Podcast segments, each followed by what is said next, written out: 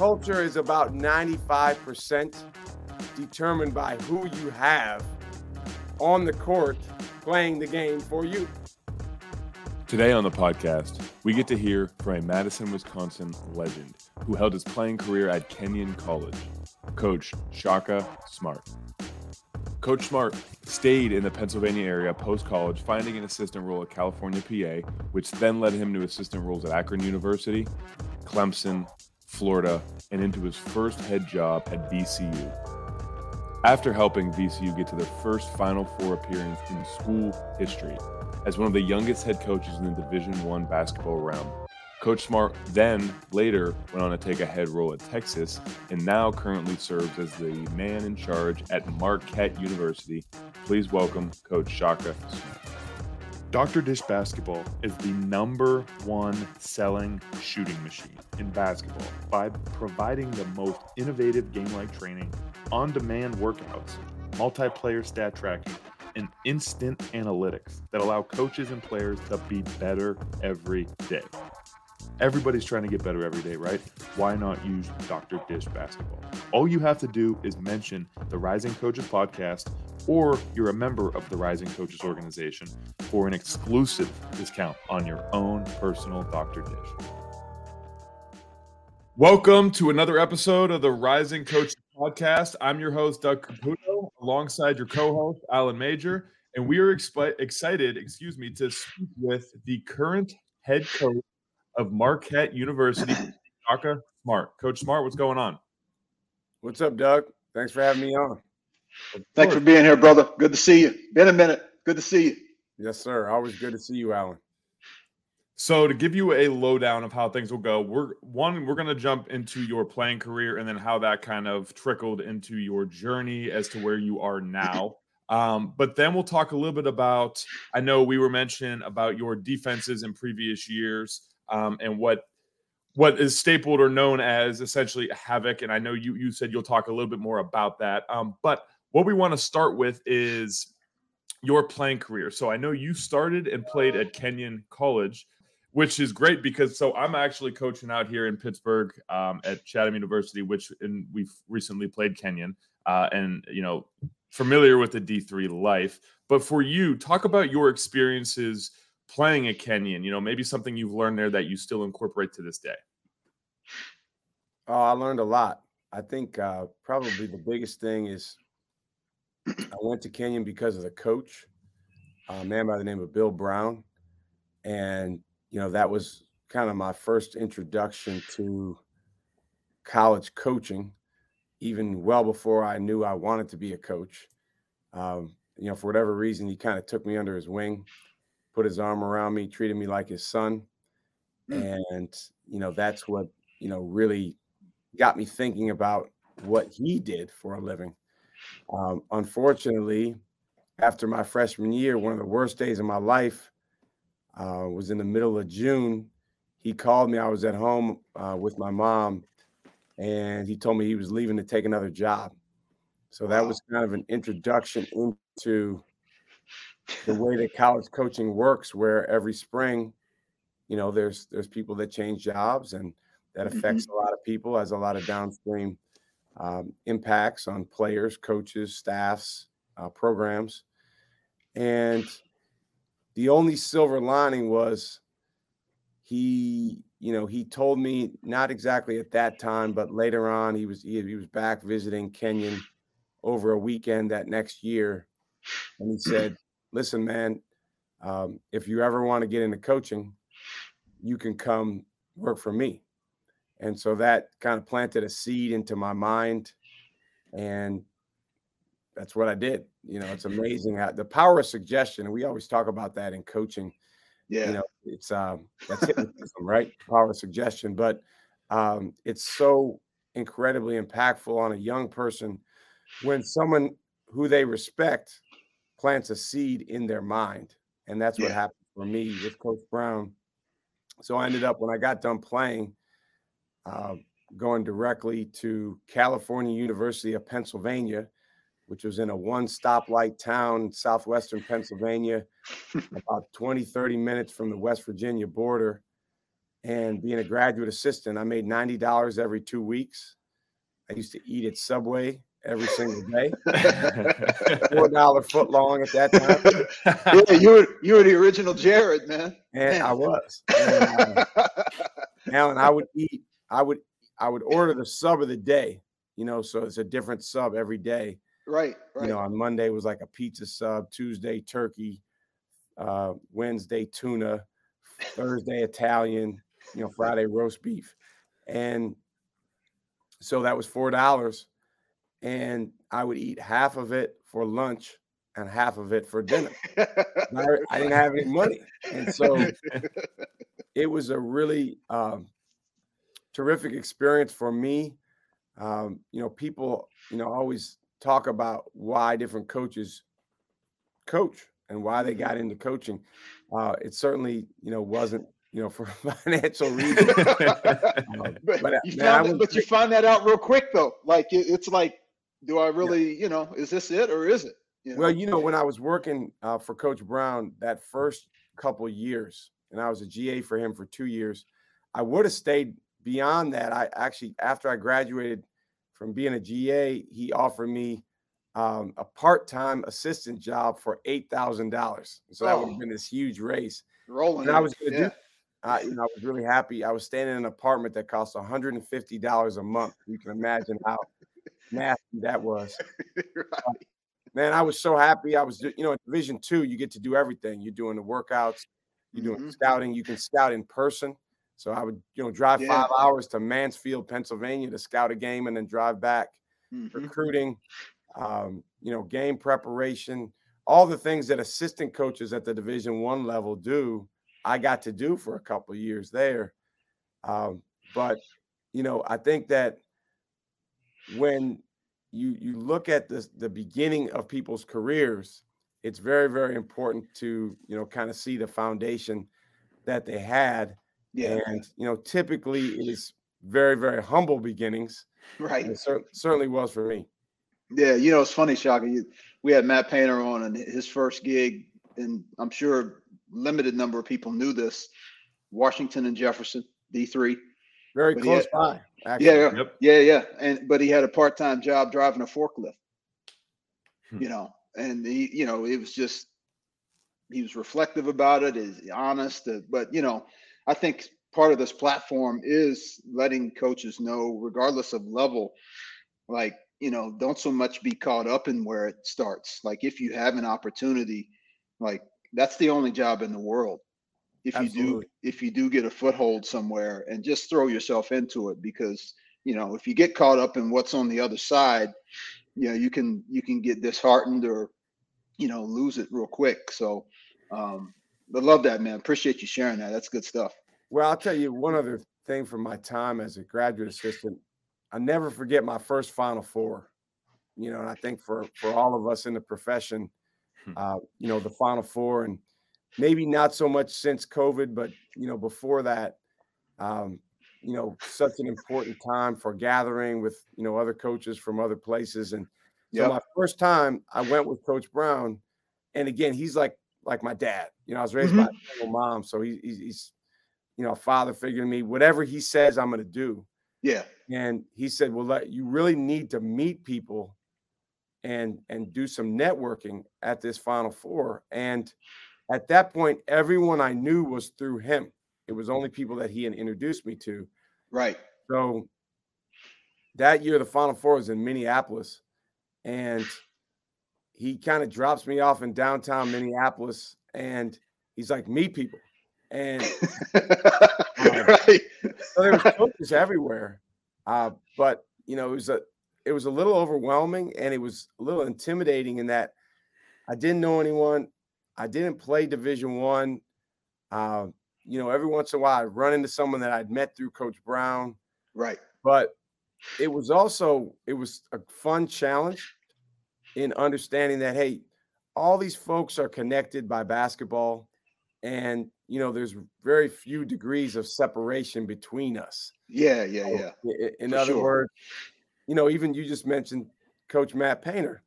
Well, the guy he worked for, Coach Ryder. Yep. Washington and Jefferson. Tom Ryder, yeah, God rest his soul. Friend of mine, and also was close with Coach Brown. I used to go over to Washington and Jefferson and watch their practices. So I mean, it's that. Yeah, there you go. Connections, even oh, though we don't necessarily know everyone doesn't know each other.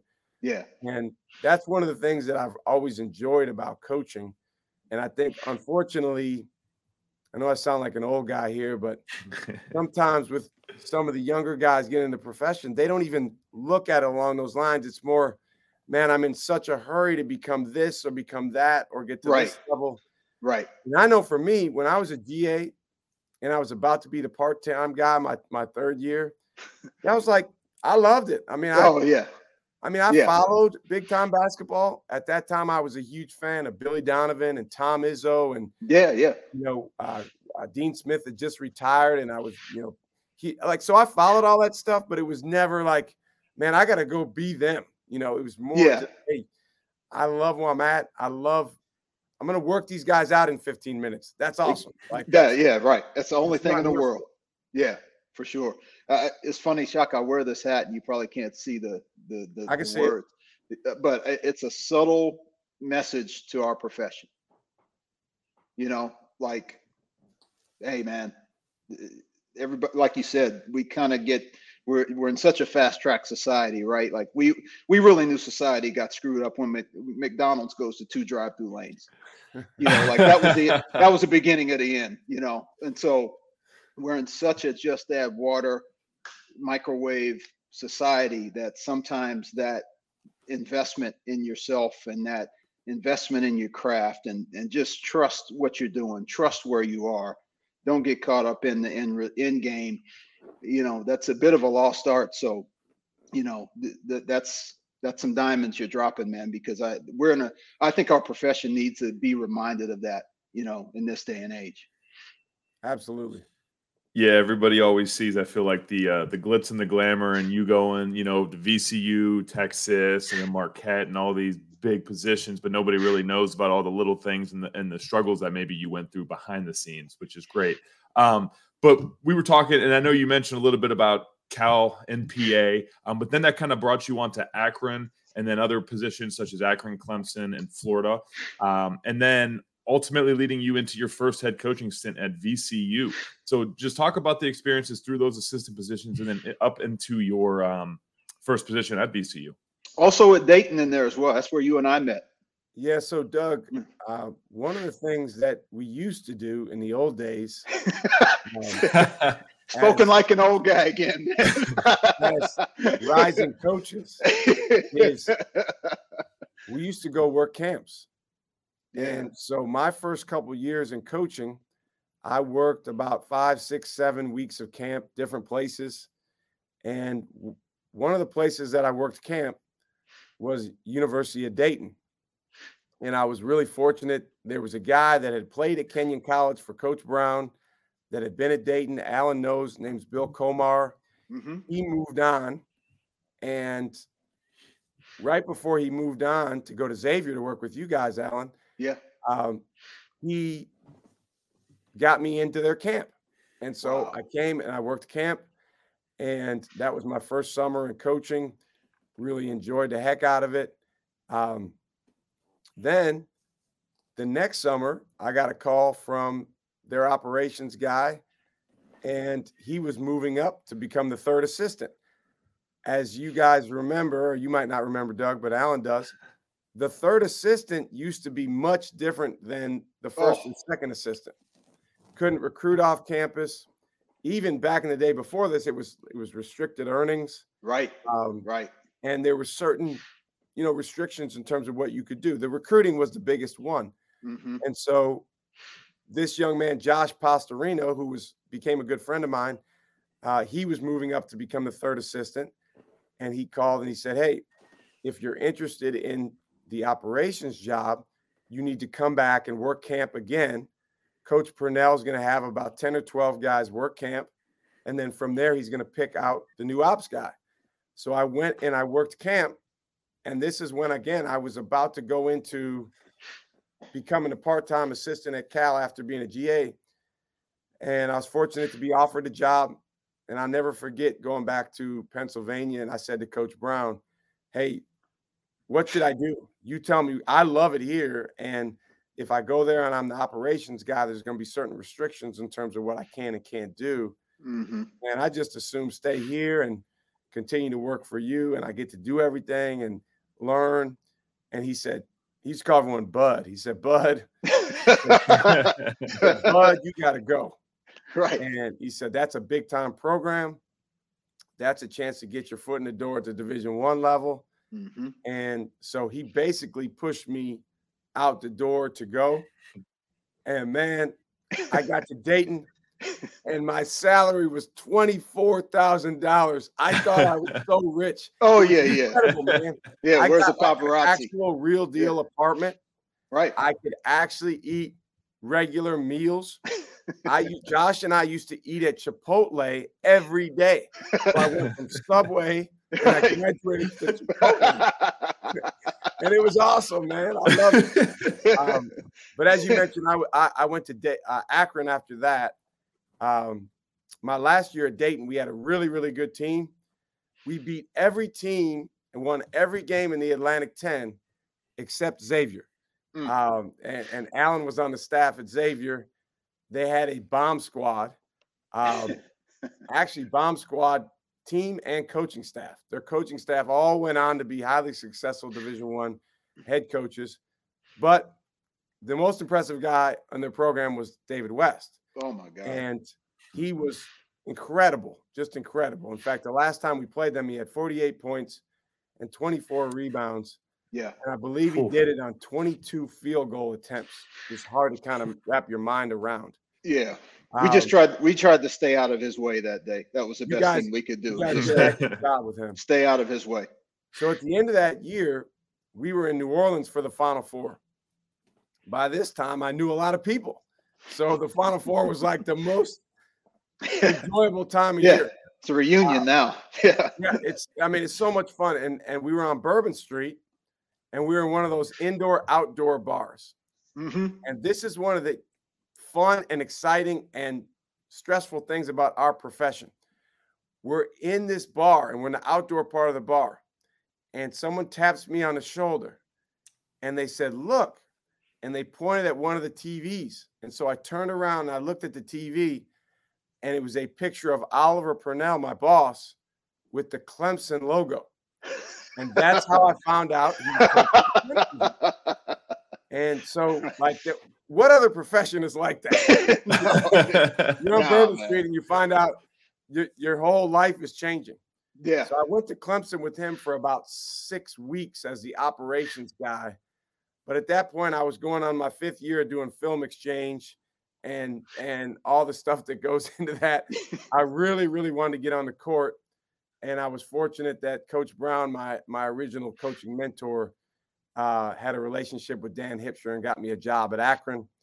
I was there for three years. I worked for Dan Hipsher and then I worked for Keith Dambrot. Mhm. Keith Dambrot probably was better and nicer to me, maybe other than Coach Brown, than anyone I've ever been around. He treated me like a younger brother. My very first day on the job there, he took me with him to help him work out LeBron James, who he coached in high school. We Cool. did that for a couple months leading into NBA Summer League that year. Uh, but I just loved it at Akron. It was, man, what an unbelievable place. Mhm. Again, I would have stayed there forever. Oliver offered me a job to come back to the ACC and, and be an assistant at Clemson. I really didn't want to go. Liked being where I was. And it was my wife at the time, or my fiance at the time, Maya, who's always been a lot smarter than me. She said, You're out of your mind. You want to be a head coach. You need to go to the high major level. And so we went to Clemson. I was there for two years. Then I went to Florida for one year to work for Billy Donovan, another place that I had worked camp at when I was a youngster. Not that Billy remembered me, but uh, maybe the universe put those things together. I went down there, Doug, to be there for like six, eight years because this was like the guy that I probably looked up to more than anyone else in coaching in the profession Mhm. uh, because of what he stood for and who he was and the energy that he had. Uh, but after being there 10 months, the AD from VCU called me and I went to Billy and I was like, tell me what to do. What, you know, what should I do? He's like, don't put that on me. Right. no.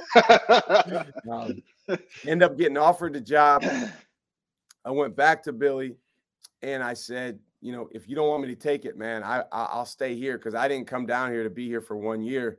And I'll never forget what he said to me. He said, "Shock." He said, "If you leave, I'll get someone better than you. So go ahead and take the job." uh, and so that was, you know, my ten year kind of assistant coaching run. And then at 31 years old, I got the job at VCU. And then taking that job at VCU, I mean, your first head coaching position, and ultimately you bring VCU. I'm sure many people who know you bring them first and only Final Four in school history in 2011. Just talk about you know your experiences being there, but then obviously the experiences of being able to make it. Because you were talking about being at the Final Four and finding out that oh hey now I'm moving, and now you're at the Final Four bringing your school there. Talk about those experiences and and some things that. Hmm. Man, there's a lot uh, I can share with that, and I'm really appreciative for you guys having me on because um, I think that you know sharing your experiences and and connecting and mentoring with younger coaches is is one of the most rewarding parts of having the jobs that we have. No question. And so um, grateful for you guys having me on. Um, I'll tell you the one negative of going to the Final Four is that it ruins the Final Four for the rest of your career. In other words, for 10 no years, I guess 11 years, I went to the Final Four as, you know, just a attending the convention and you know, if I was fortunate to get tickets, going to the games and then connecting with people. And before I got married, socializing. Yeah. A lot of fun as a single guy. um, well, when you go with your team and then the next year you go back to do what you had done in all those previous years, it's not the same. Oh man. You know, because no and Alan, you know this. Um, man, being there. So when you first get there, you go several days in advance because they have you do so much media stuff. Mm-hmm. And the first time you pull up to that arena, it's actually not even an arena, it's a stadium. I mean, we were at at that time Reliant Stadium, I think it's NRG in, in, in Texas now. Mm-hmm. And I mean, the place seats like 90,000 people. And you pull up to the stadium and they have these huge, like hologram like things on the outside of the stadium of the four schools that are still alive to go after winning the national championship. And I think for whatever reason, that hit me at that moment. Like, wow, like we're one of four. Cool. Yeah, nobody else left playing. this is awesome. So again, like when you go back to the Final Four in, in, in subsequent years, when your team is not fortunate enough to be in it, you're like, shit. You know, no, FOMO, man. Other teams FOMO, pulling up. FOMO. logo uh, right. I will say this. You know, this past year at Marquette, um, and you know, this is I, I'm obviously biased, you know, towards our team, but it's it's the first time that I've ever felt like um, you know, when I went to the Final Four, man, like, and we lost to Michigan State. I mean, they they they, they beat us uh, in in the second round, and they they were physical. They did what Michigan State does. Mm-hmm. It was the first time I've ever been to the Final Four as a spectator, as a fan, and said, we can beat all these teams. Like, like this is like this is something that man, if the ball would have kind of bounced differently, or if we would have been able to get like it's this was realistic for our team. We didn't do it. Yeah. Uh, and there's a big difference between saying we could have done it and doing it. Right. But um, that was a, that was an interesting feeling, and then seeing UConn obviously win it and win it so convincingly. Yeah. Um, I mean they they barely broke a sweat in the NCAA tournament. Yeah, for um, sure. But yeah, being in the NCAA uh, tournament, Doug. First of all, making the tournament, my, our first time, we were in the first four, so we didn't know if we were going to make it. We were a bubble team, and so that selection Sunday, I will never forget. Uh, I'll never forget the pandemonium in our office um, and just the appreciation level that everyone in our program had for the opportunity. We had to win three games in five days to advance to the Sweet 16, but it was not a had to, it was a get to. Yeah. And we had this just incredible, like, burst of unlimited energy I mean, we would have played five games in five days if we needed to. Yeah. Um, and it's one of those things as a coach that you try to replicate, but it's so hard to put that in a bottle. Yeah. Pat Riley in this book, uh, he, in the Winner Within book, he calls that the innocent climb. You know, and it's just like you don't even know any better. You just you you're so caught up in the moment that you're not thinking about success. You're not thinking about failure. You're just like, let's do this together and let's go hoop. You know, and let's just take it'll take us where it takes us. You know, but that's kind of what you guys are almost on, like that innocent climb. Like you you weren't even worried about what was going to happen. You were just fully that much into it, and then obviously it, it almost took you to distance. Well, this is a phrase that you know we've come to u- use all these years later, but you come in a practice gym in, in, in really big letters, it says lose yourself in the fight. And I think the point that you're making about some of those teams that are, you know, don't even know any better, are just naive right. those teams and coaches is they're lost in the fight and you know subsequently they're they're in the moment. Yeah. Um, and it's like they don't even really know any different. They don't know any better. Exactly. Then as you get a little bit more experienced or your eyes become opened, you know, to more of the things that are out there, it actually can become more challenging mm-hmm. to lose yourself in the fight. Yeah, for sure. Well said. So, coach, for you, um, I kind of want to stay a little bit on VCU, and I wouldn't bring this up. I know we talked about this a little before, but I, I wouldn't bring this up if it wasn't all over the internet. Um, there's breakdowns, and you can literally dissect everything that you guys did. But you were talking; it's more of a mindset rather than um, a specific name for. It's called Havoc. Can you talk a little bit about like those presses, the full court press, really just everything in general about Havoc? Yeah. So for us, it, it, it became an identity, you know, a, a way of life, and it really happened by accident. You know, to be honest with you, really, really good friend of mine. Alan knows uh, this gentleman really well. Dave Telep uh, mm-hmm. was was up uh, on campus the spring of 2009 when I got the job at VCU, and we were doing like a staff brainstorm on recruiting. And at that time, Dave Telep was the foremost expert, in my opinion, on yeah. high school recruiting evaluating. Uh, he had mm-hmm. some great creative ideas. He helped me a lot when I was an assistant coach. With remember one time we were recruiting a Romanian kid, and he said, "Find a professor on campus that knows Romanian, and write him a letter in Romanian."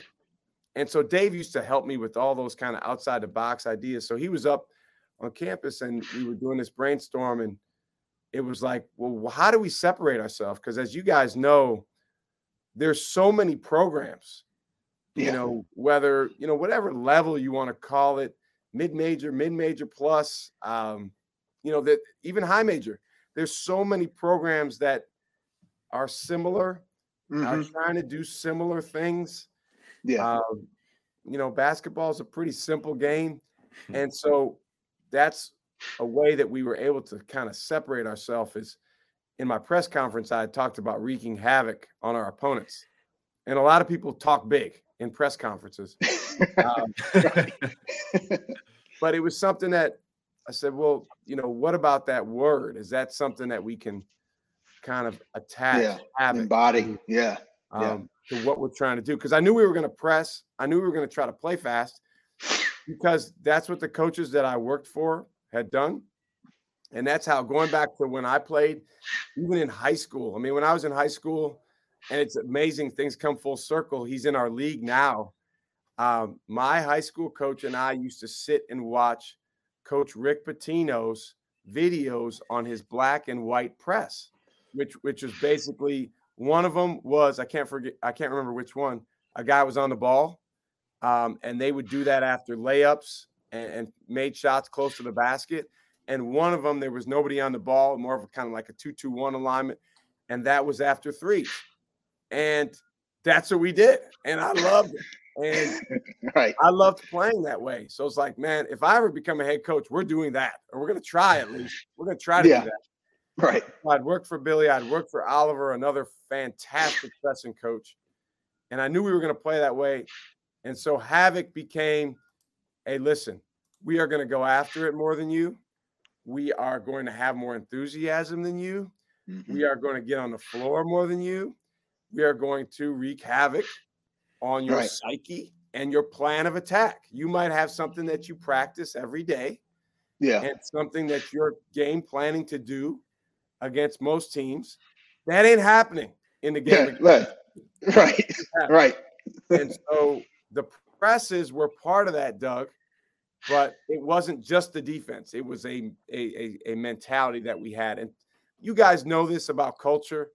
Culture is about 95% determined by who you have on the court playing the game for you. No and question. so we had this guy named Briante Weber. Oh man. He was phenomenal. And he was human human steel machine. Embodiment of havoc. Yeah. Well, his freshman year, his sophomore year, his junior year, we led the nation in steals and turnovers forced. And I think in a couple of those years, we led the nation in turnover margin. His senior year, I thought he was really on track. He was one of the best players in the country. Thought he was going to be an mm-hmm. All American. In January of his senior year, he's, he tore his ACL. So he was out for the year. Well, guess what? We didn't lead the nation in steals. You know, so all that havoc stuff is great, right? Uh, but it's better when you got Briante Weber. no, no, question. Um, the presses, Doug. We used two main presses, and then we had a bunch of kind of derivatives of those. and the two main ones we used were double fist, which is man-to-man full court, and we had some trapping principles with that and then diamond, which is you know everybody knows one two one one, um, more of a zone press, and that was one that we really really utilized to get the style of play going because when you get when you play diamond, either something good's going to happen for you pretty quick or something good's going to happen for the other team. There's not right. a lot of in between.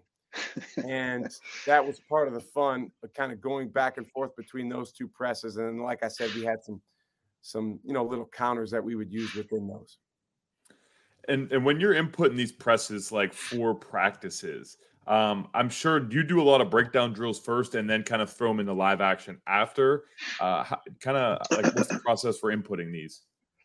Well, you know, it's it's kind of been simplified over time. Uh, when I was first getting into coaching, uh, I didn't really get the memo about you can't do everything all the time. so we had guys, we had nine rules in the trap. Wow. So there's nine things. We got to do all nine of these things. And again, it was all from Coach Pitino, Coach Donovan, my high school coach, Coach Bavry, Coach Purnell. It was all stuff I learned from them. And it was all good stuff. So if I took two things from this coach and three things from that coach, mm-hmm. and all of a mm-hmm. sudden we had nine. Now we have two. and so over time we've simplified, uh, but absolutely, Doug, there was there was a lot of fundamental drills we did. To be honest with you, it started with full court one-on-one zigzag, and so before we even talked about trapping mm-hmm. or any rotations, it was guarding the ball. And it's funny, you know, you can coach a million years it's still on defense is going to come back to that. I don't yeah, care if it's press end of the day, doesn't matter or what you do. No you doubt. better be able to guard that ball. Yeah. And so that was what we started with, and then we would get into trapping fundamentals, um, and then the different rotations in those presses. You probably found too, Shock, like the confidence that you build if you can guard the ball. If and let me let me rephrase it. If you can guard the whole floor and individually, if you can guard the ball 75, 80 feet from your basket and stay in front of it, how much confidence that gives not just the individual, but the whole group of guarding the ball inside, you know, 23 feet away from the basket. It's like, a, so like you just, the belief that you get and the, you know, and that confidence obviously breeds energy because you get used to doing that. And guys are like, yeah, I know I can do this and that far have, away you have to gain energy as the possession goes on. Um, if we were to look back at KenPom, at the teams that we had at VCU, mm-hmm. our defensive possessions on average were actually very long. You know, we yeah. were 200 and something in the country in defensive tempo. Mm-hmm. Now, like I said, when we went diamond, that sped it up. All right. But yeah. I would say 80% of the time we were in double fist. Yeah. And against a good team, it's not like we're just taking the ball from you. Like that's just yeah. not how it works. I mean, we play right. Richmond every year, twice a year. They were a rival of ours right across town. Mm-hmm. Those guys had good guards. They were well coached. They had a good plan. So we were going to be in double fist, and they were probably going to break double fist. And yeah. now it came down to what you're talking about, Alan, which is okay, how well, and I learned this at Clemson working for Oliver. How well can we transition from 94 feet, extremely aggressive, taking some chances, you mm-hmm. know, being being really, really, you, you, know, aggressive with what we do, and and and almost to the point of reckless.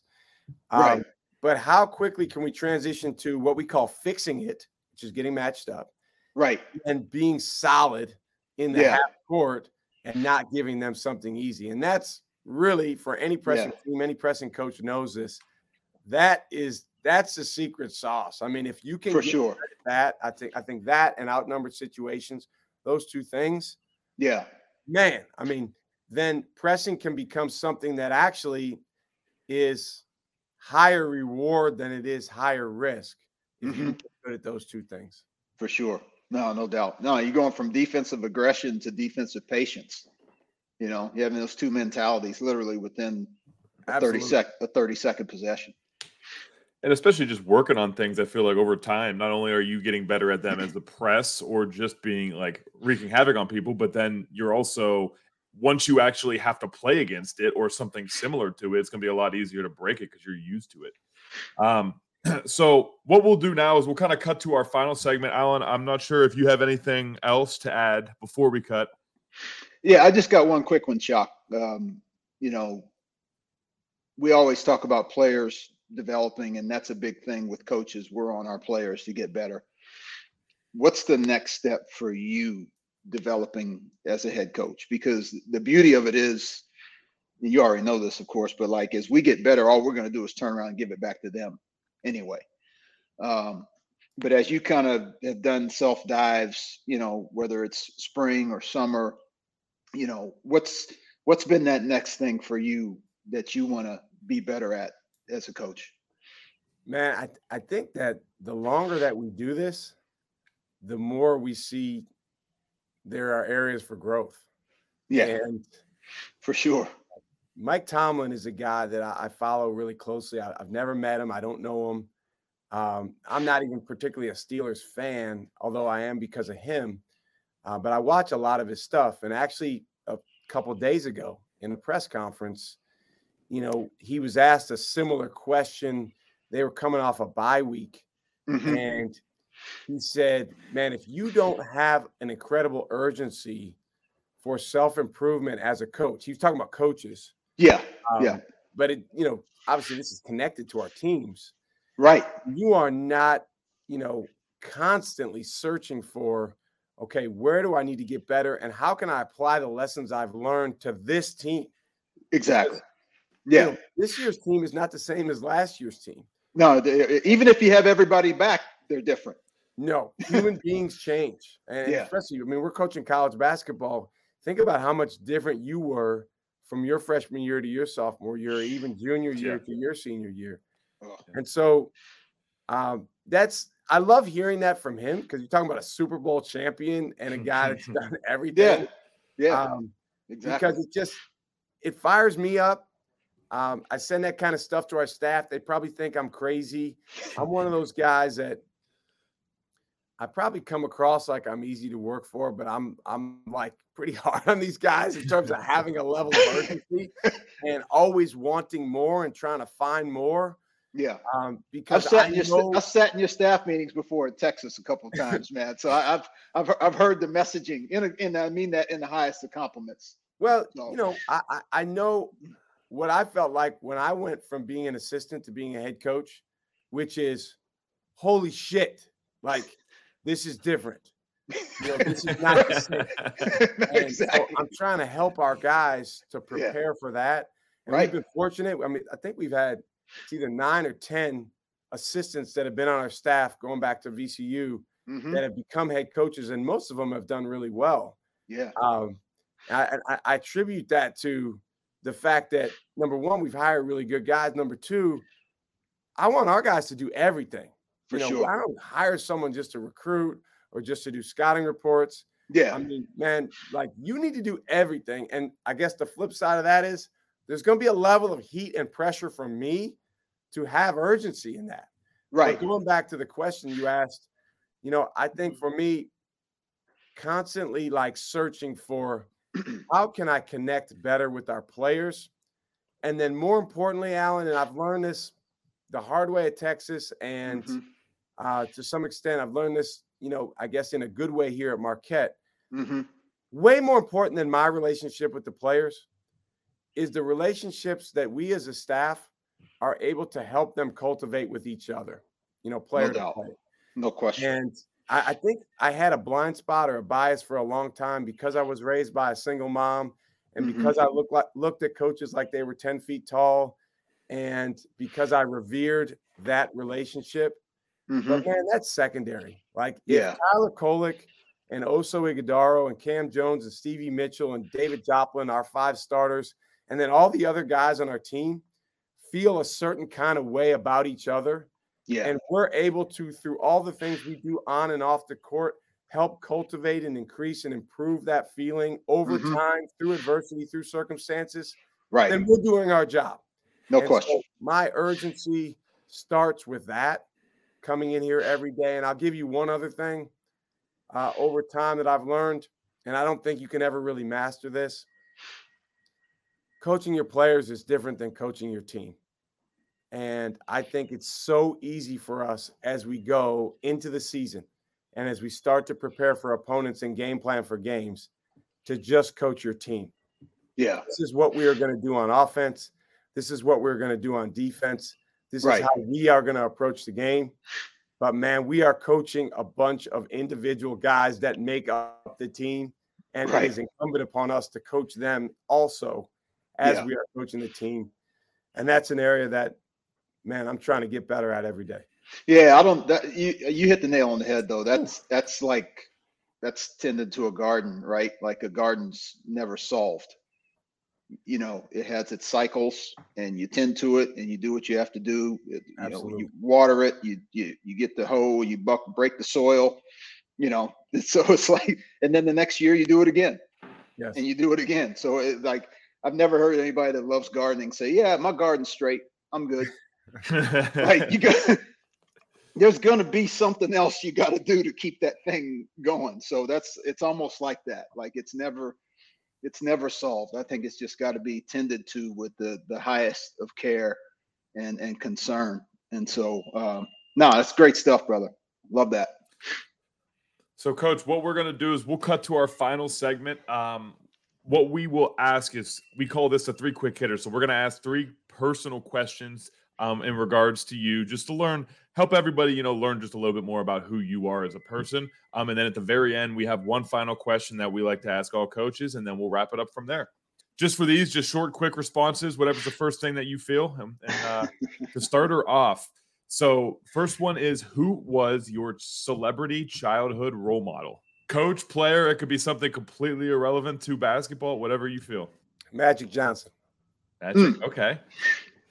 Hard to beat that one Yeah, that is. That is a tough one to beat. What's the best place you have ever traveled to? I'm sure you got tremendous. That's why I had to ask this one. You know, honestly, it's more about the people I'm with. But if you want to combine people and place, I would say, you know, the foreign tours that I've got a chance to participate in. We just went to Italy this past August.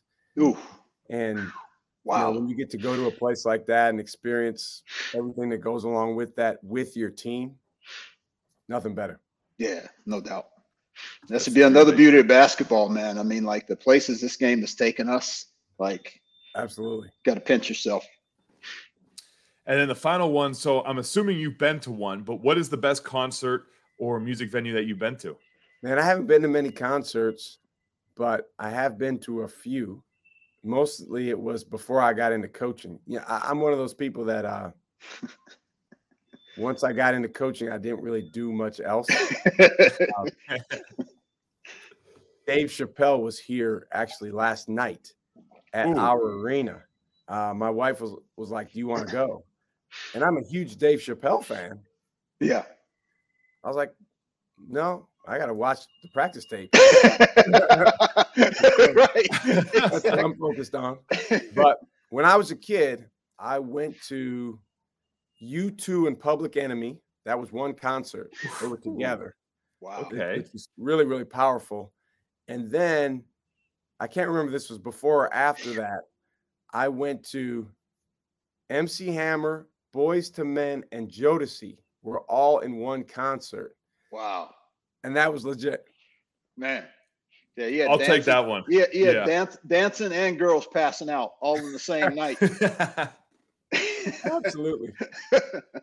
and then the final question to wrap things up. Um, for as you know, this platform, Rising Coaches, is really for any coaches to be able to kind of help one start from your position, maybe at a lower tier, and then move work their way up, but then also learning about the coaching industry. So your best, and I know there's a lot, but best piece of advice for young rising coaches who are trying to get their foot in the door, and then how can they accomplish this? So are these coaches that are already in in college coaching? Uh, just in general, because I mean, a lot of people in a lot of, of our audience could be high school coaches, could be college coaches. So really, yeah. we'll say it's just in, guys, in video guys. It's a it's okay. a it's a it's a mix. So I've thought a lot about this, Doug, and my answer might be longer than you want, but I'm gonna give it to you. you That's fine. whatever you want. And Alan and I actually used to talk about this stuff uh, because we were we were part of a program called Villa Seven for assistant mm-hmm. coaches. That was a terrific professional development opportunity. Yeah. Um, and I really credit Villa Seven for helping me crystallize in my mind what goes into preparing to be a successful head coach. So I think it starts with Doug, change your goal because most people's goal is to become a head coach, to become a Division One head coach, become a college head coach, become an NBA head coach. I think you need to add the word successful to your goal because I think we all know coaching is a volatile industry. Yeah. And you can reach your goal of becoming a coach, and then you cannot be the coach, you know, a few years after that um, if, if you're not successful. So, and Coach Raveling gave me an incredible piece of advice long ago. He said, you know, to be successful as a coach, you got to do three things. You got to coach your team, right? You have to manage your team, and you have to lead your team.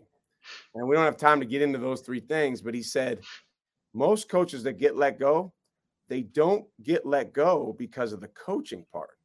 They get let go because they didn't manage properly or they didn't lead properly. Um, but the four pieces, four kind of pronged approach I would take if I was a young assistant uh, right now is number one, by far the most important. Be excellent in your current position. Yeah. Be excellent. And that means if you're an ops guy, if you're a video guy, if you're a GA, whatever it is that you're doing, be the best and go above and beyond and make your team win. Mm-hmm. Number two, not as important as number one, but the next most important thing you can be doing is developing and documenting your own head coaching philosophy.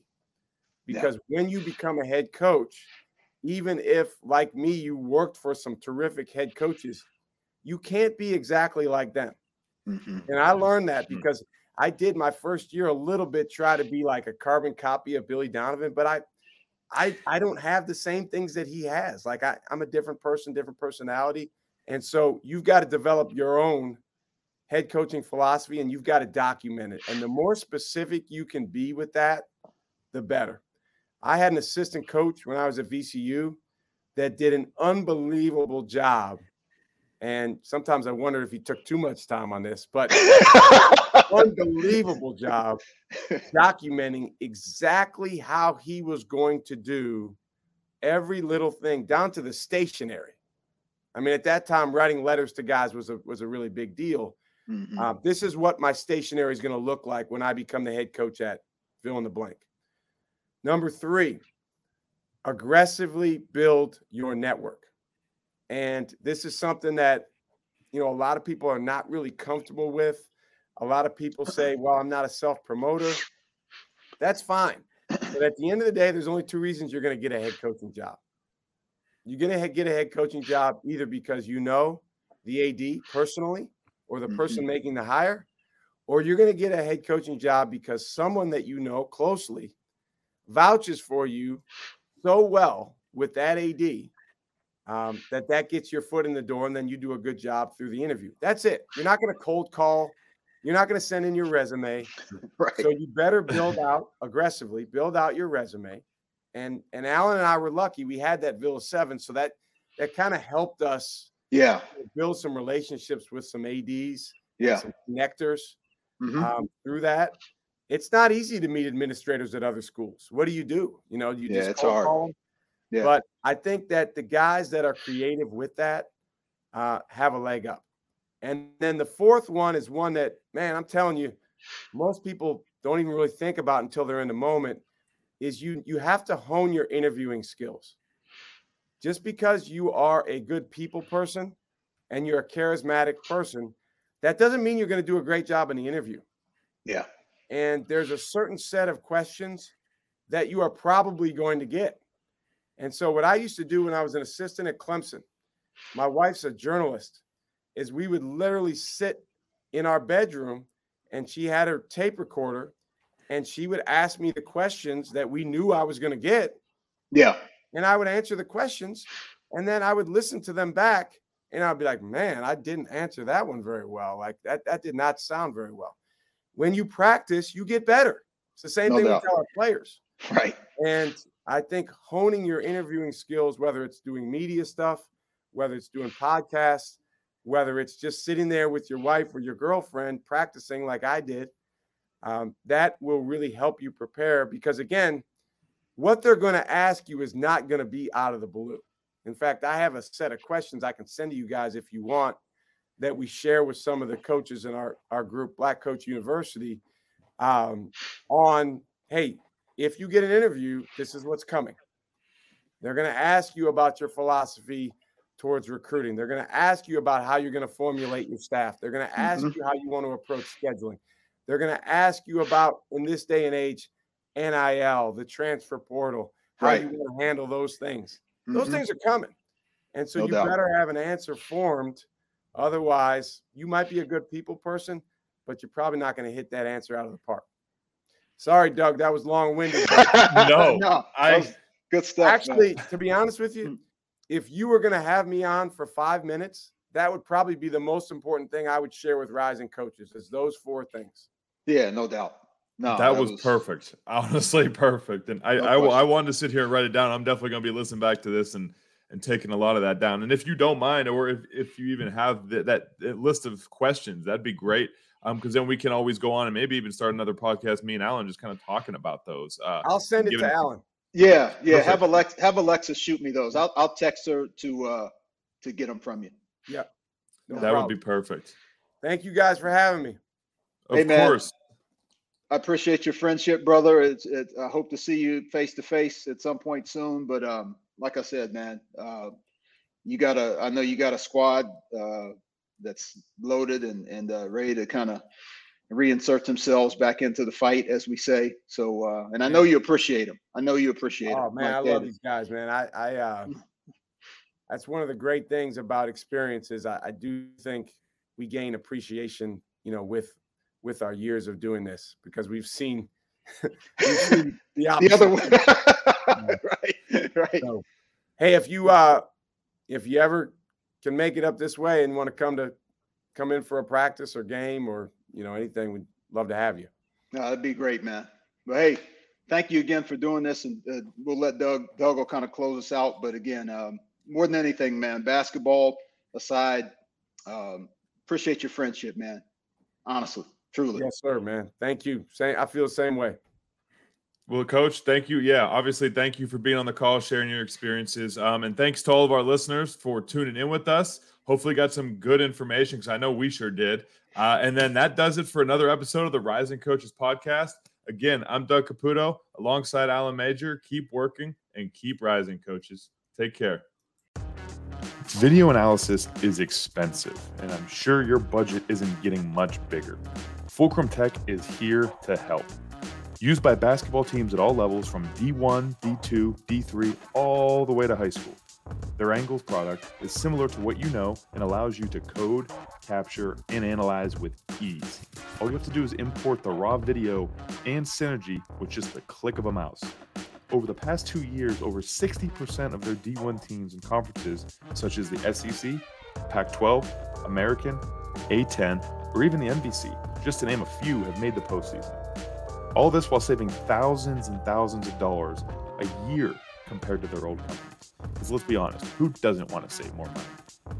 All you have to do is reach out to at Fulcrum Tech on Twitter or reach out to their sales at sales at fulcrumtech.com via email and be sure to mention if you are a Rising Coaches member or the Rising Coaches podcast. Do more, spend less with Fulcrum Tech. I want to thank all our listeners for tuning in with us this episode. If you are not a member, want more content, or even be a potential member on our member spotlight to have your story heard, go visit risingcoaches.com. Follow us on Facebook, Instagram, and X at Rising Coaches. And don't forget to subscribe, leave a rating, and review so we can continue to keep rising together.